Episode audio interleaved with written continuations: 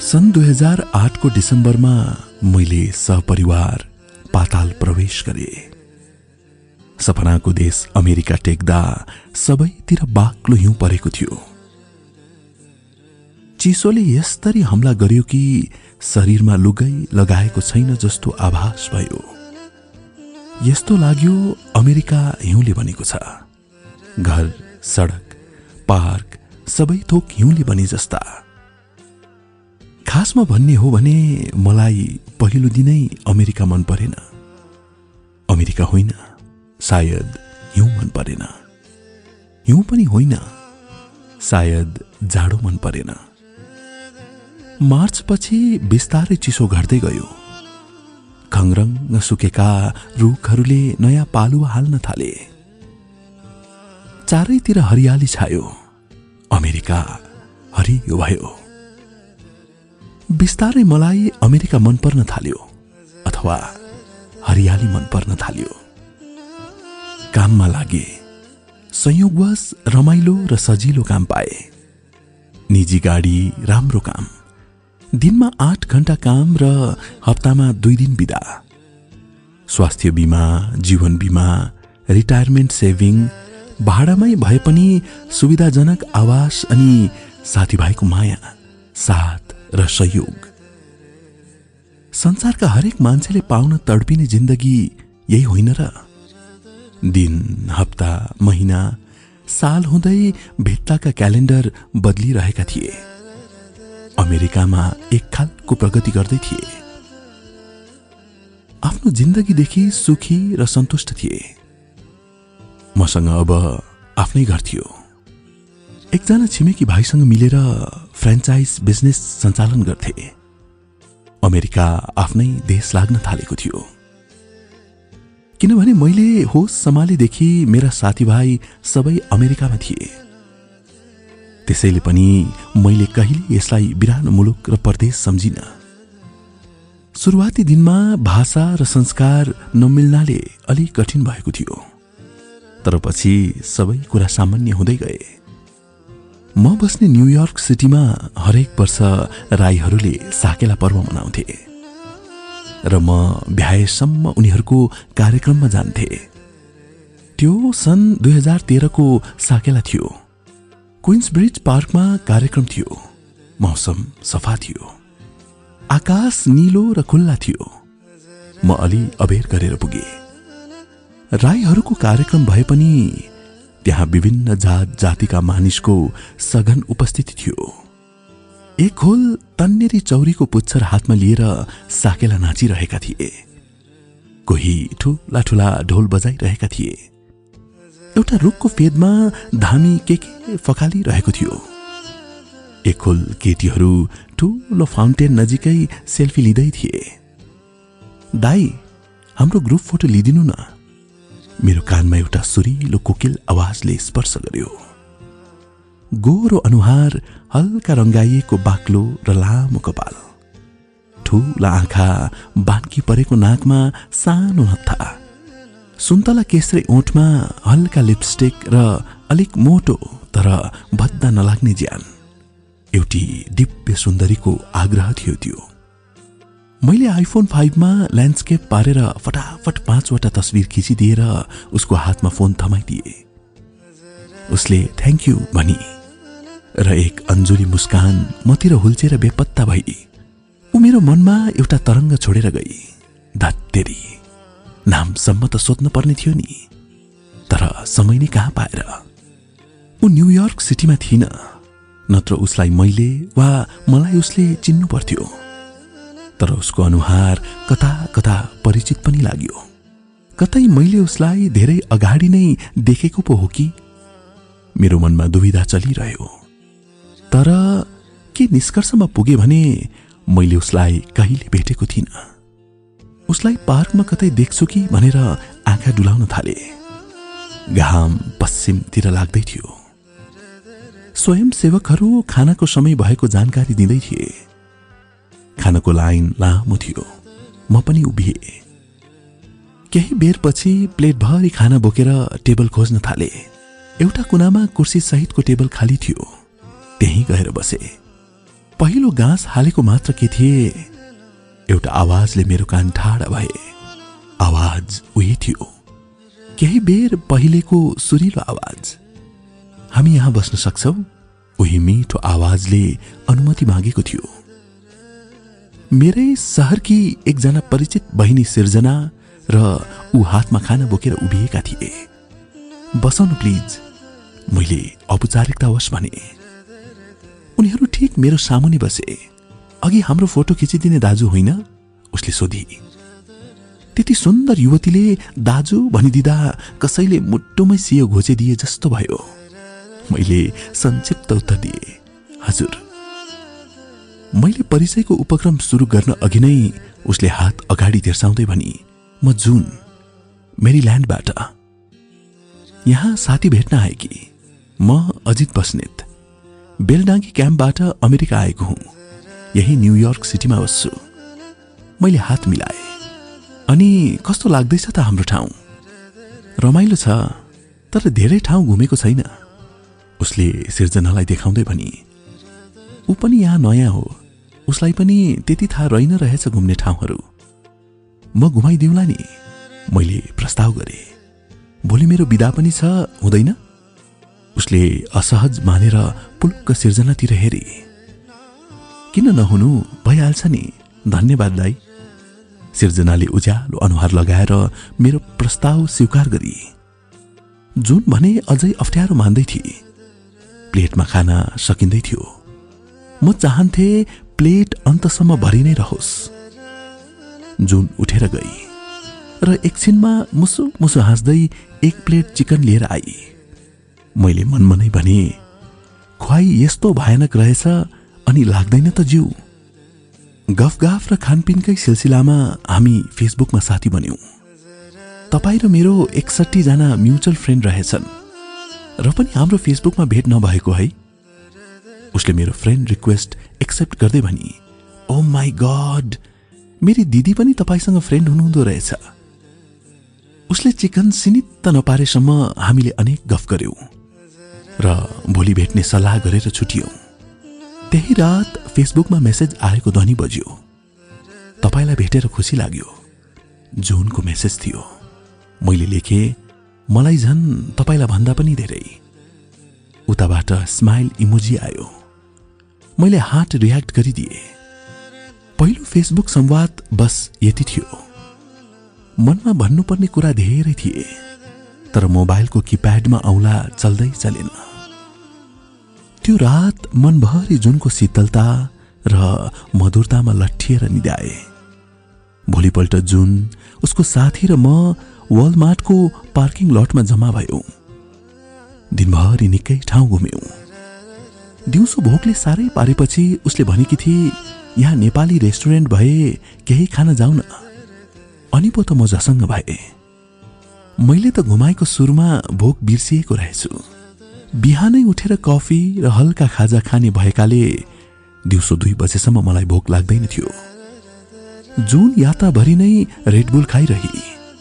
मैले भन्दा पहिला पाहुनाहरूले खानाको कुरा निकालेकोले मलाई सङ्कोच लाग्यो। र माफी माग्दै नेपाली रेस्टुरेन्टतर्फ गाडी हुइकाए। विभिन्न खानाका परिकारहरूले टेबल भरिभराउ थियो।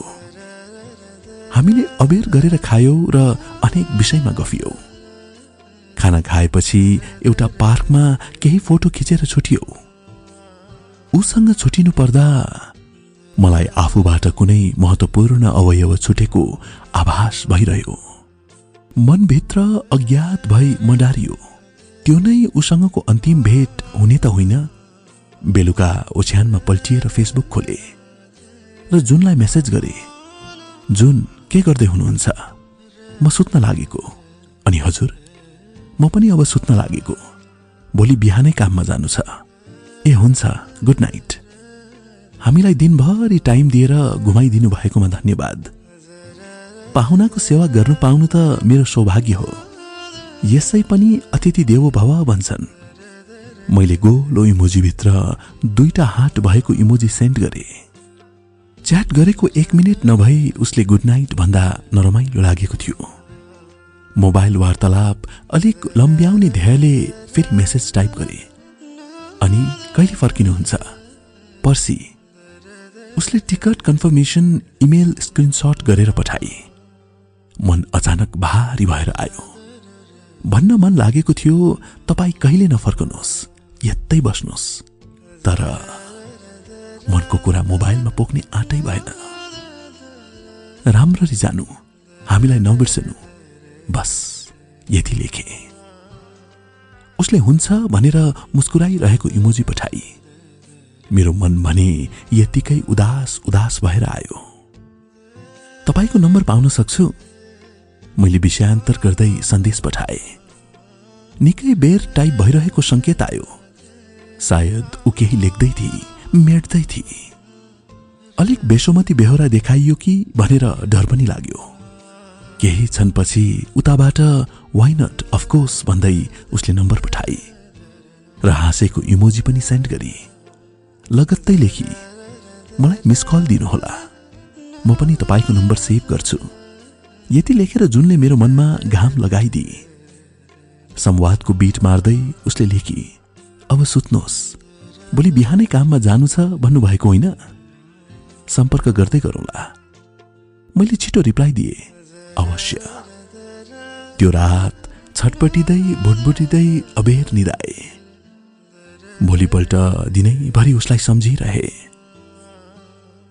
यति छोटो समयमा म उप्रति किन यसरी अतिरिक्त निकटता महसुस गरिरहेको थिएँ? त्यो दिन कामबाट अलि ढिल आए। खाना खाएर यतिकै ढल्किरहेको थिएँ। टेङ मोबाइलमा जुनको मेसेज आयो। म भोलि बिहानै जाँदैछु। फेरि पनि धेरै धेरै धन्यवाद तपाईँको समयको लागि। म न्युयोर्क सिटी आएको सार्थक भयो। यसपल्ट उसले हाटको इमोजी पठाएकी थिए मेरो मनले त्यसको आफ्नै खालको भेखा गर्यो। मलाई लाग्यो ऊ भनिरहेकी थिए आई लभ यु अजित। त्यस इमोजीको अर्थ धन्यवाद अजित मात्र पनि त हुन सक्थ्यो। तर मैले अर्कै अर्थ लगाएँ र आनन्दित भए। मलाई उसँग बोल्न मन लाग्यो। उसलाई कल गरे। पहिलो रिङ जान नपाई फोन उठ्यो। लाग्यो ऊ मेरै फोनको प्रतीक्षामा थिए। सल्लाह बिना डाइरेक्ट फोन? उसले अलिकति ठट्टाको भावमा भनी किन? फोन गर्नु अघि सल्लाह गर्नुपर्छ र अनि तपाईँ चाहिँ हेलो नभनी डाइरेक्ट प्रश्न तिर्साउने मैले भने। उसले निकै लामो हाँसो हाँसी। भोलि बिहानै जानुहुने? हजुर निकै दिन बस्छु भन्ठानेकी थिए। तर कसैले बस्नु भनेन। बस्नु न त। नाइ अब त बस्दिन। मन दुखेको छ। हामी जस्ताले भन्दा त कहाँ बस्नुहुन्छ र? हिजै भन्नुभएको भए जिन्दगीभरि पनि यतै बस्न सक्थे। ऊ मस्त हाँसी। अझै केही बितिहालेको छैन। म पनि के कम भनिदिए। उतातिर रुने मान्छेहरू छैनन् भने सदालाई यतै बस्दा हुन्छ। फेरि यताका मान्छेहरू रोलान् नि त। उसले चर्को हाँसो हाँस्दै भनी हामीले निकै बेर यस्तै के के के के रमाइला गफ गरेर सधैँ सम्पर्कमा रहने बाचासहित फोन राख्यो। हिजोसम्म ऊ मेरो निम्ति केही थिइन तर आज ऊ मेरो सपथोक भएकी थिए। आफ्नो र पराई भन्नु त केवल भावना रहेछ। त्यही भावनाको प्रबलताले ऊ मेरो सबैभन्दा नजिकको मान्छे भएकी थिए। म उसलाई प्रेम गर्न थालेको थिए।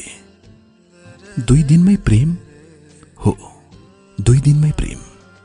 किनभने प्रेमका लागि समर्पणका लागि दुई छिन काफी छ भने दुई दिन त लामो समय हो। मैले गुगलमा उसको फ्लाइट नम्बर लाएँ। ऊ चढेको प्लेन फिलाडेल्फियाको आकाशमा उडिरहेको थियो। मैले उसलाई मेसेज लेखे तपाईँ अहिले फिलाडेल्फियाको आकाशमा उडिरहनु भएको छ। अबको एक घन्टा जतिपछि तपाईँ बाल्टिमोर पुग्नुहुन्छ। I miss you so much ऊ चढेको प्लेन बाल्टिमोर पुग्यो। मैले पुनः मेसेज गरेँ। तपाईँ घर पुग्नु भएको थाहा पाएर खुसी लाग्यो अनि रिप्लाई किन नदिनु भएको? झन्डै एक घन्टापछि जवाफ आयो। सरी अजित। मैले तपाईँको मेसेज बल्ल हेरेँ। अनि तपाईँलाई कसरी थाहा भयो? म कहाँ उडिरहेको छु? कहाँ पुगेँ भनेर। म त छक्क परे। मैले उसको दिमाग चाट्न चाहिनँ।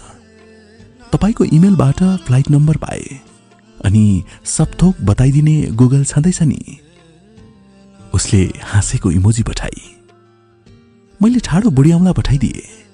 यसरी हामी निरन्तर बोल्न थालेको एक हप्ता नागिसकेको थियो। एक दिन त हामीले नौ घन्टा मेसेज लेखालेख गरेछौँ। त्यो दिन काममा एकछिन ब्रेक लिएर बसेको थिए। उसलाई मेसेज गरे एउटा कुरा सोध्छु है। किन एउटा मात्र? दुईटा सोध्नु न। मोटी म सिरियस छु। बेलुका कलमा गरौँ न सिरियस कुराहरू हुँदैन? मैले हुन्छ भनेर हार्टको इमोजी सेन्ड गरेँ। उसले पनि त्यसै गरी। हामी एक दुई हप्तामै धेरै नजिक भइसकेका थियौँ। म उसलाई माया गरेर मोटी नानु हँसिली के के भन्थे? ऊ चाहिँ मलाई लुइरे भन्थे। मायामा सायद सबैको यस्तै श्रृङ्खला चल्छ। तर मलाई भने यो दुनियाँमा हामी बीच मात्रै यस्तो भइरहेको छ जस्तो लाग्थ्यो। बेलुका जुनले फोन गरी अँ लुइरे भन्नुहोस् न त के हो? त्यस्तो सिरियस कुरा? रिसाउनु त हुन्न नि। रिसाउने कुरा भए अवश्य रिसाउँछु। I am serious damn serious आबो कति सिरियस के? रिसाउँदिन हौ लुइरेको खसम। मैले संसारभरिको आँट बटुलेर भने जुन म तपाईँलाई प्रेम गर्छु। आई लभ यु के तपाईँ मेरो प्रेम स्वीकार्नुहुन्छ? पृथ्वीभरिको माया सङ्घालेर म तपाईँको पोल्टामा हालिदिन चाहन्छु। मैले एक सासमा यति बोली सिद्ध्याए। ऊ मौन रही। एकछिनपछि त सुक सुक गर्न थाली। मलाई बित्तामा उसको चित्त दुखाइदिए जस्तो लाग्यो। मन त्यतिकै अमिलो भएर आयो। उसले केही नबोली फोन राखी। साह्रै नरमाइलो लाग्यो। त्यो रात उसलाई कुनै मेसेज गर्न सकिन। सयौं पल्ट कोल्टे फेरे। बिहानै उठेर फोन हेरे। जुनको निकै लामो मेसेज आएको थियो। अजित म रातभरि निदाउन सकिन।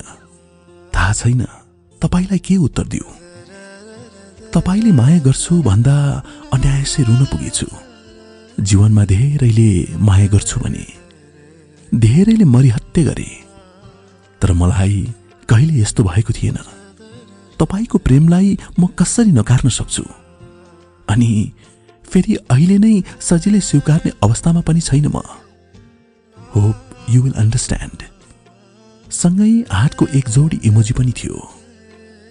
जुनको मेसेजको आशय अनुसार ऊ पनि मलाई प्रेम गर्छे भनेर थाहा पाएपछि म खुसीले उम्लिए। मलाई हतार थिएन। एक जुनी त के? सात जुनीसम्म पनि उसलाई कुर्न सक्थे। मेसेज टाइप गरे जुन तपाईँ रोएको थाहा पाएर साह्रै दुखी भएको थिए।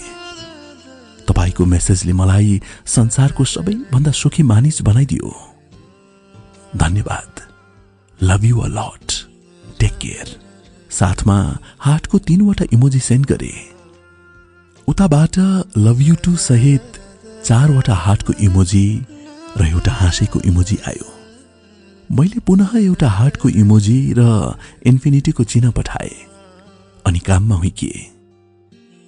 हामी बाक्लो बोल्न थालेका थियौँ। यदा कदा मेरो फोन नउठ्दा ऊ रिसले फोन स्विच अफ गर्थे। म उसको दिदीलाई मेसेज गरेर फोन अन गर्न लगाउँथे। अनि कान समाएर क्षमा माग्थे। ऊ भिडियो अफ गरेर निकै बेर गोर्की लाउँथे मैले फकाएपछि उसको जुन जस्तो सुन्दर अनुहार मेरो मोबाइलको स्क्रिनभरि पोखिन्थ्यो। हामी स्काइपमा बोल्दा बोल्दै यत्तिकै निदाउँथ्यौँ। बिहान उठ्दा कल काटिएको छ भने म जिस्किएर भन्थे के हो? कल काटेर अन्तै बोल्नुहुन्छ कि क्या हो?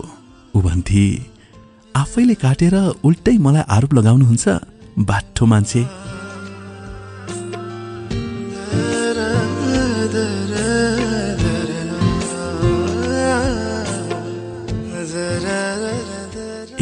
मैले उसलाई आइफल टावरको काँचले बनेको प्रतिकृति कुरियर गरेर पठाएको थिएँ।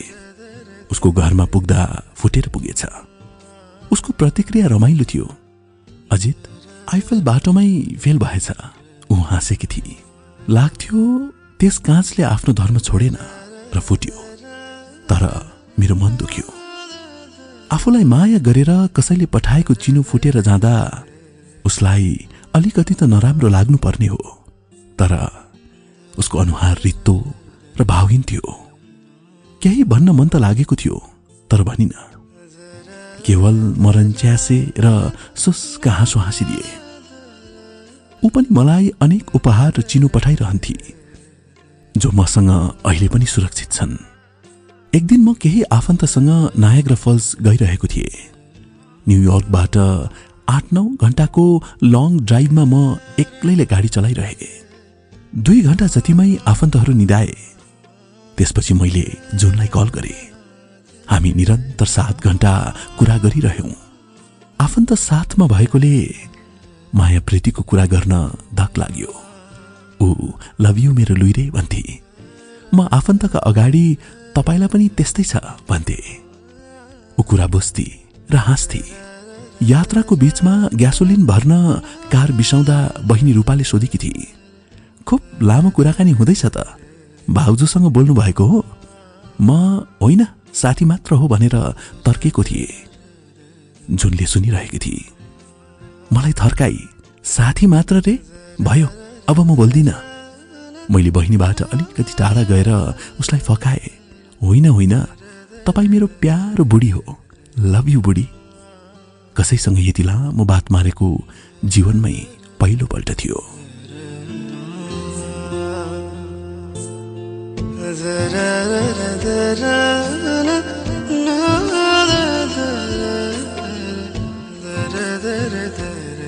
कहिले काहीँ नखरा पारेर म उसलाई बुढी भन्थे। ऊ मलाई बुढा भन्थे। हामी बीच कहिल्यै सामान्य भनाभन पनि भएन। तपाईँको सम्बोधनबाट सुरु भएको हाम्रो यात्रा तिमी तमा कहिले झरेन? हाम्रो सम्बन्ध आजभन्दा भोलि भोलिभन्दा पर्सि झन झन न्यानो झन झन गहिरो हुँदै गइरहेको थियो। हामी बीच विवाहको कुरा पनि चल्न थालेको थियो। म यही वर्ष बिहे गर्नुपर्छ भन्थे ऊ अर्को वर्ष भन्थे। कहिले काहीँ म निराश र उदास हुन्थे। चटपटाहटले भाउन्न हुन्थ्यो। त्यसबेला ऊ भन्थे मलाई लिन आइहाल्नु न त। उसलाई भेट्न जाने समय मिलिरहेको थिएन। घर किनेर सर्दा र बिजनेसको झन्झटले अलिकति समय पनि निकाल्न सकेको थिइनँ। तर भौतिक दूरीले मेरो उप्रतिको प्रेम र समर्पणमा कुनै कमी आएको थिएन। सायद उसका तर्फबाट पनि यही कुरो लागू हुन्थ्यो। कम्तीमा म त्यस्तो सोच्थेँ। सन् दुई हजार चौधको जुन जुलाईतिरको कुरा हो म आमा बुबासित बिरामी मामालाई भेट्न अस्ट्रेलिया जाँदै थिएँ। म जाने अघिल्लो दिन बाल्टिमोरबाट करिब चार घन्टा ड्राइभ गरेर जुन मलाई भेट्न आएकी थिए। हामी अनलाइनबाट बुकिङ गरेको होटलतिर लाग्यौँ। उसको गाडीमा पस्ने बित्तिकै मैले उसको गालामा ठुलो आवाज आउने गरी मोटो चुम्बन गरे।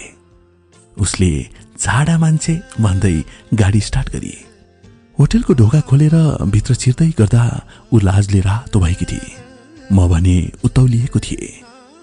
मलाई वयसको र ताप चढिसकेको थियो। मैले उसलाई कसिलो अङ्गालोमा बेरेर उसका अङ्ग प्रत्यङ्गमा चुम्बनको वर्षा गरे। ऊ आँखा चिम्म गरेर लामो लामो निश्वास छोडिरहे। त्यसपछि हल्का ठेलेर बेडमा पल्टाए। उसले मलाई आँखा तरी। तर उसका ठुला आँखामा अस्वीकृतिको होइन आमन्त्रणको इसारा थियो। म अलि पछि सरे। सुरु भइहाल्नुपर्छ लुइरे ऊ मुस्कुराई अर्थात् प्रेम क्रीडाको आमन्त्रण दिए। मैले उसका रापिला ओठमा आफ्ना ताता ओठ जोडे। हाम्रा हातहरू एक अर्काको देहमा यत्र त्यत्र सल्बलाउन थाले। यतिकैमा अचानक उचिसो भइदिए प्रतिक्रियाविहीन भइदिए।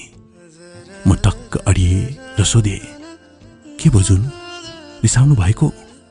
सरी भन्दै म ऊबाट पर सर्न खोजे। उसले अब्बै सोल्टा के हो? डराएको? भन्दै मेरो पाखुरा समातेर जोडले आफूतिर तानी। एक अर्काभित्र रति रगात्मक तवरले समाहित हुने तृष्णाले हामी मराडिरहेका थियौँ। र यसरी हामी त्यहाँ यात्रामा सरिक भयौँ। उमङ्ग आनन्द र तृप्तिको देह यात्रामा युगौदेखि प्यास मेटिएको थियो। लभ यु धेरै मेरी मोटी। मैले उसको निधारमा सुस्तरी चुम्बन गरे। उसले लजाउँदै मेरो छातीमा बिस्तारै मुड्की हानी। जुन त्यसै दिन बाल्टिमोर फर्की। न्युयोर्कदेखि अस्ट्रेलियासम्मको उडानमा यसपटक मलाई ट्र्याक गर्ने पालो उसको थियो। बिस बाइस घन्टाको पट्यार लाग्दो हवाई यात्राभरि उसले मलाई मेसेज लेखिरहे। तपाईँ यहाँ पुग्नुभयो। अब यहाँ पुग्नुहुनेछ। अब दुई घन्टापछि यहाँ। यसरी उसले मलाई साथ दिइरहे मैले लेखेको थिएँ तपाईँको साथ हुने हो भने म सधैँभरि आकाशमा उडेको उडे गर्न तयार छु। धरती नै नटेक्न पनि तयार छु। तर शर्त यति हो तपाईँ मसँग हुनुपर्छ। उसले लभ यु लुइरे लेखेर हाँसेर दाँत उचिटिन लागेको इमोजी सेन्ड गरी। उसको जन्मदिनभन्दा एक दिन अघिको कुरा हो। मैले उसको दिदीलाई जुनको बर्थडे आज हो कि भोलि भनेर सोधे। दिदीले आजै हो भनिन्। मैले मेरा र उसका अनेक फोटोहरू खोजेर जोडजार गरे। अनि लामो मेसेज लेखेर रातको ठिक बाह्र बजे सेन्ड गर्न तयार भए। बाह्र बज्यो। मेसेज सेन्ड गरे। उताबाट हाँसेको इमोजी आयो। म छक्क परे। जुन किन हाँस्नु भएको? मैले सोधे। बुद्ध मेरो बर्थडे भोलि हो। म झसङ्ग भए आफूसँग अलिकति रिस पनि उठ्यो। जुनको मन दुख्ला कि जस्तो लाग्यो र क्षमा याचना गरेर लम्बे तान सन्देश पठाए। उसले जवाफ पठाए इट्स ओके अजित भोलि फेरि विस गर्नु। उसको सामान्य प्रतिक्रियाले ढुक्क भए पनि सङ्कोच भनी लागिरहेको थियो। पछि मलाई जुनले भनेकी थिए मेरो बर्थडे पनि हेक्का नराखेकोमा रिस त खुब उठेको थियो। तर दिदीका कारण तपाईँले गल्ती गर्नुभएकोले माफ गरे। तपाईँलाई नराम्रो नलागोस् भनेर त्यो दिन केही भनिन। ऊ मेरो यतिसम्म परवाह गर्थे। उसका अगाडि म आफूलाई बच्चा जस्तो पाउँथे। हाम्रो प्रेम कथाले नयाँ नयाँ अध्याय थपिरहेको थियो। हाम्रो प्रेम यात्राले नयाँ नयाँ गन्तव्य प्राप्त गरिरहेको थियो। करिब दुई वर्ष कसरी बिते पत्तै भएन। प्रेममा समयको गति यति द्रुत हुँदो रहेछ। तर एक दिन अचानक याम बदलियो जुन बदली सबै थोक बदलियो। एक हप्ता जस्तो हाम्रो राम्रो कुराकानी भएको थिएन। बेलुका बोल्दै सुतेका हुन्थ्यौ तर बिहान उसको फोन लाग्दैन थियो। लाग्यो भने पनि काटिहाल्थ्यो। एक दिन मैले उसलाई सोधे जुन अचेल तपाईँलाई के भएको हो? किन तपाईँ मसँग राम्ररी बोल्नुहुन्न? फोन गर्दा उठाउनुहुन्न? उसले झर्के जसरी उत्तर दिएकी थिए त्यस्तो केही पनि भएको छैन। तपाईँलाई त्यस्तो लागेको मात्र हो। ऊ बिस्तारै मसँग कम बोल्न थालेकी थिए। बोल्दा पनि उसको आवाजमा आत्मीयताको मात्र कम हुन थालेको थियो। पहिले मसँग नबोली नदाउने मान्छे बिस्तारै मेरो फोन काट्न थालेकी थिए। राति कल गर्दा उसको फोन बिजी देखाउँथ्यो। फेसबुक पनि डिएक्टिभेट थियो। स्काइप डिलिट गरिएको थियो। मैले के हुँदैछ किन हुँदैछ मेसो पाइरहेको थिइनँ। म पटक पटक सोध्ने गर्थे किन यस्तो भइरहेको छ? उसको उही र उस्तै उत्तर हुन्थ्यो। केही भएको छैन। तपाईँलाई त्यस्तो लागेको मात्र हो।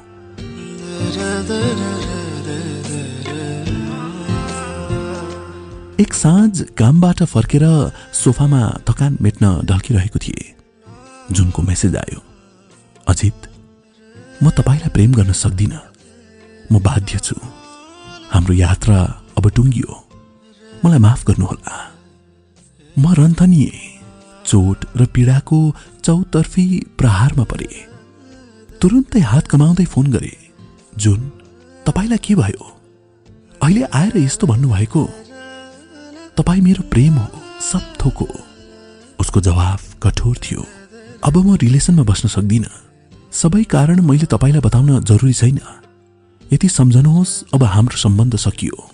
उसको बोलीले मेरो मुटुमा छोरा दस्यो। मेरा आँखाबाट बलिन र धारा आँसु बगे। मैले ढाको छोडेर नुदै उसलाई भने अनुनय गरे जुन प्लिज मबाट टाढा नजानुहोस्। म म तपाईँ बिना एक पल पनि बाँच्न सक्दिनँ। तपाईँबाट टाढिएर बाँच्नुभन्दा बरु म मरिदिन्छु। मेरो रुवाई मेरो अनुनय मेरो गिडगिडाहट पुरा नहुँदै उसले फोन काटी। मैले फेरि फोन लगाए। फोन स्विच अफ भइसकेको थियो। त्यो रात यति लामो र यति दर्दनाक भएको थियो कि मलाई अब अर्को सूर्योदय नै हुँदैन जस्तो लाग्यो। बिहानै उसलाई कल गरे। फोन उठ्यो। मैले मन दर्रो पारेर उसलाई भने जुन म तपाईँ बिना बाँच्न सक्दिनँ। तपाईँ मबाट टाढा जान स्वतन्त्र हुनुहुन्छ। तर तपाईँ के कति कारणले मसँग टाढा हुन चाहनुहुन्छ? त्यति बुझ्ने अधिकार मलाई छ। ऊ राम्ररी बिउजिसकेकी थिइनँ।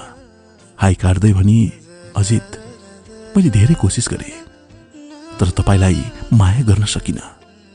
उसको कुरा बीचमा काट्दै मैले भने त्यसो भए अहिलेसम्मको यो माया सब नाटक थियो देखावटी थियो।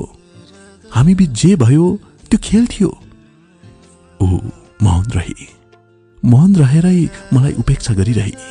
मानौ मैले उसको जीवनमा केही पनि माने राख्दिन थिए। म उसका निम्ति केही पनि थिइनँ। मैले लाख बिन्ती गरे रोए कराए। मेरो पवित्र मायालाई यसरी नलत्याउनुहोस् भनेर गिडगिराए। प्रेममा यति लाचार र यति निरीह हुन्छु होला जस्तो कहिले सोचेको थिइनँ। तर जुनको हृदय पाषाण भइसकेको थियो। मेरा सारा बिन्ती र अनुनयलाई उसले रौँ जति पनि गनिन उसको फोन नम्बर परिवर्तन भयो। मलाई फेसबुकमा ब्लक गरी यतिसम्म गरी कि आफ्ना साथीभाइ र आफन्तलाई पनि मलाई ब्लक गर्न लगाए। अब मसँग उसलाई सम्पर्क गर्ने कुनै माध्यम बाँकी रहेन। कहिलेकाहीँ फेक आइडी बनाएर मेसेज गर्थे। कहिल्यै रिप्लाई आउँदैन थियो। तर एक दिन आयो। खुसी हुँदै पढ्न के लागेको थिए पढ्नै सकिन। मलाई बयानै गर्न नसकिने तल्लो स्तरको गाली दिएको थियो।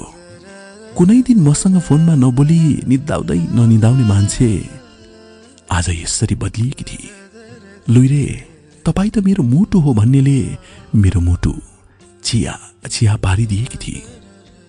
कतिपय मान्छे त शरीर मात्रै मान्छेको। मुटु चाहिँ पत्थरको लिएर जन्मेका हुन्छन् कि क्या हो? जुनलाई सम्झेर म यदा कदा यस्तै सोच्ने गर्थे। त्यसपछि फेक आइडीबाट मेसेज गर्ने श्रृङ्खला पनि टुङ्गियो।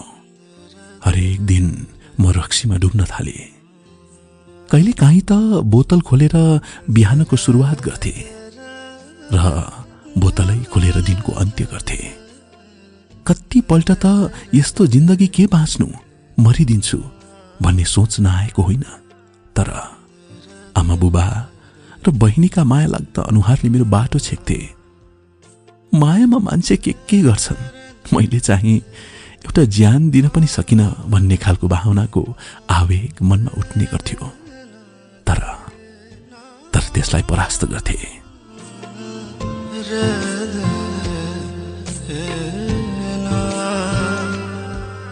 कुनै बेला म उसलाई कहिलेकाहीँ टाढा गइदिन्छु भनेर जिस्काउँथे। ऊ फोनमा धर धरी रुँदै भन्थे अजित यस्तो कुरा नगर्नुहोस् न। म तपाईँ बिना बाँच्न सक्दिनँ। तपाईँ मेरो जीवनमा रहनु भएन भने बिस खाएर मरिदिन्छु। म फकाउँदै भन्थे हत्तेरी मोटी म जिस्किएको पो त। तपाईँबाट टाढा रहेर म कहाँ बाँच्न सकुला र? मान्छेले नाटक गरेर हाँसेको देखेको थिए। तर नाटक गरेर धरी रुन पनि सक्ने रहेछन्। जसले मलाई भरपूर प्रयोग गरी दुरुपयोग गरी र अन्त्यमा प्रयोजन सकिएपछि फोहोरको रद्दी टोकरीमा फालिए म। पछि मैले एकजना साथीबाट ऊ मसँग टाढिनुको कारण थाहा पाए। त्यो असत्य पनि हुन सक्थ्यो। तर म जस्तो मनोदशामा थिए उसले मसँग जस्तो व्यवहार गरेकी थिए त्यसका आधारमा त्यो सत्य हुने सम्भावना अधिक थियो। त्यो कारण निकृष्ट प्रकृतिको थियो। मेरो टाउको फनफनी रेङ्गियो जुनले त केवल उसको प्रेमीसँगको वियोगबाट छुटकारा पाउन मसँग प्रेमको नाटक र ढोङ गरेकी रहेछ। प्रेमको न्यास्रो मेट्न मसँग मायाको नौटङ्की गरेकी रहेछ। पछि उनीहरूको पुनर्मिलन भएपछि ऊ मबाट टाढा गएकी रे मान्छेहरू कतिसम्म गिर्न सक्दा रहेछन्। म झन्डै दुई वर्ष ऊबाट प्रयोग भएको रहेछु। फोहोर पनि जतन साथ प्लास्टिकमा हालेर रद्दी टोकरीमा फालिन्छ। तर तर म त बेवारिस बनाएर फालिए। उसो त ऊ घृणा गर्नसम्म लायक थिइन। तर जिन्दगीभरि उसलाई नै सम्झेर जिन्दगी बिताउने कसम खाए। मैले जुनको धोका सहन सकिनँ। अमेरिका छोड्ने निर्णय गरे। मेरो त्यो बेलाको हालत देखेर मेरो परिवारले पनि मलाई रोक्ने प्रयत्न गरेन। सायद आमा बुबाले सोच्नुभयो एक दुई महिना मन बुलाएर फर्किन्छ। मैले अमेरिका हर हालतमा छोड्नु पर्थ्यो। त्यही रहेको भए म बर्बाद हुन्थे। मर्थे होला। बाँचेकै भए पनि रक्सी र लागु पदार्थको कुलतमा चोर्लुममा डुबेर परिवारका निम्ति भार हुन्थ्यो होला। अमेरिका छोड्ने निर्णय एक अर्थमा गलत पनि थियो। म एकजना कृतज्ञ र धोकेबाज केटीका लागि आफ्नो परिवार र समाजबाट टाढा भएको थिएँ। मेरो दुनियाँ नै उथि त म के गरू? बेलडाङ्गी क्याम्पबाट कति दुःख गरेर कति सपना सङ्घालेर अमेरिका गएको थिएँ। सुन्दर भविष्य पनि पाएकै थिएँ। तर मैले अमेरिका छोड्नु पर्यो। जम्मा जम्मी सात हजार डलर बोकेर नेपाल फर्किए।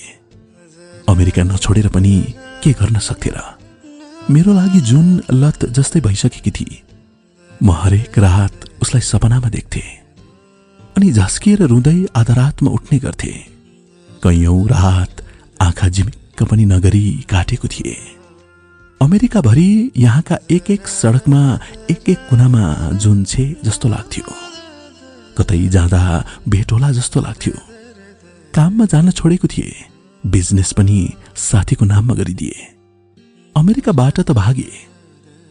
तर अहिलेसम्म पनि उसको यादबाट भाग्न सकिन। उसको यादबाट भाग्न खोज्नु त आफूसँग भाग्न खोज्नु रहेछ। शरणार्थीका रूपमा नेपालमा पाएका दुःखका अगाडि जुनले दिएको दुःखको कुनै तुलना हुन सक्दैन थियो। माया गरेको मान्छेबाट पाएको घातले भन्दा विशाल पीडा संसारमा अर्थोकले दिँदैन रहेछ। म नेपाल आएको दुई वर्षपछि उसको बिहे भएछ। फेसबुकमा देखे। खुसी नै लाग्यो। कसैको जिन्दगी भत्काएर कमसे कम ऊ खुसी त छे म कसरी उसको खुसीमा दुःखी हुन सक्थे र म त उसै पनि टुटेको थिएँ। यसै पनि टुटेको थिएँ। कुनै दिन उसलाई भेटे भनी सोध्नेछु। आखिर उसले मेरो पवित्र प्रेमसँग किन यति अपवित्र तरिकाले खेली? किन मलाई प्रयोग गरी? किन मलाई दुरुपयोग गरी? उसैको मुखबाट सारा यथार्थ सुन्न लालाहित छु। खासमा मेरो जिन्दगीको एउटै लक्ष्य छ। एकपल्ट सिर्फ एकपल्ट उसलाई सोध्नेछु जुन तपाईँले मेरो जीवनमा किन औँसीको अध्यारो छरिदिनु भयो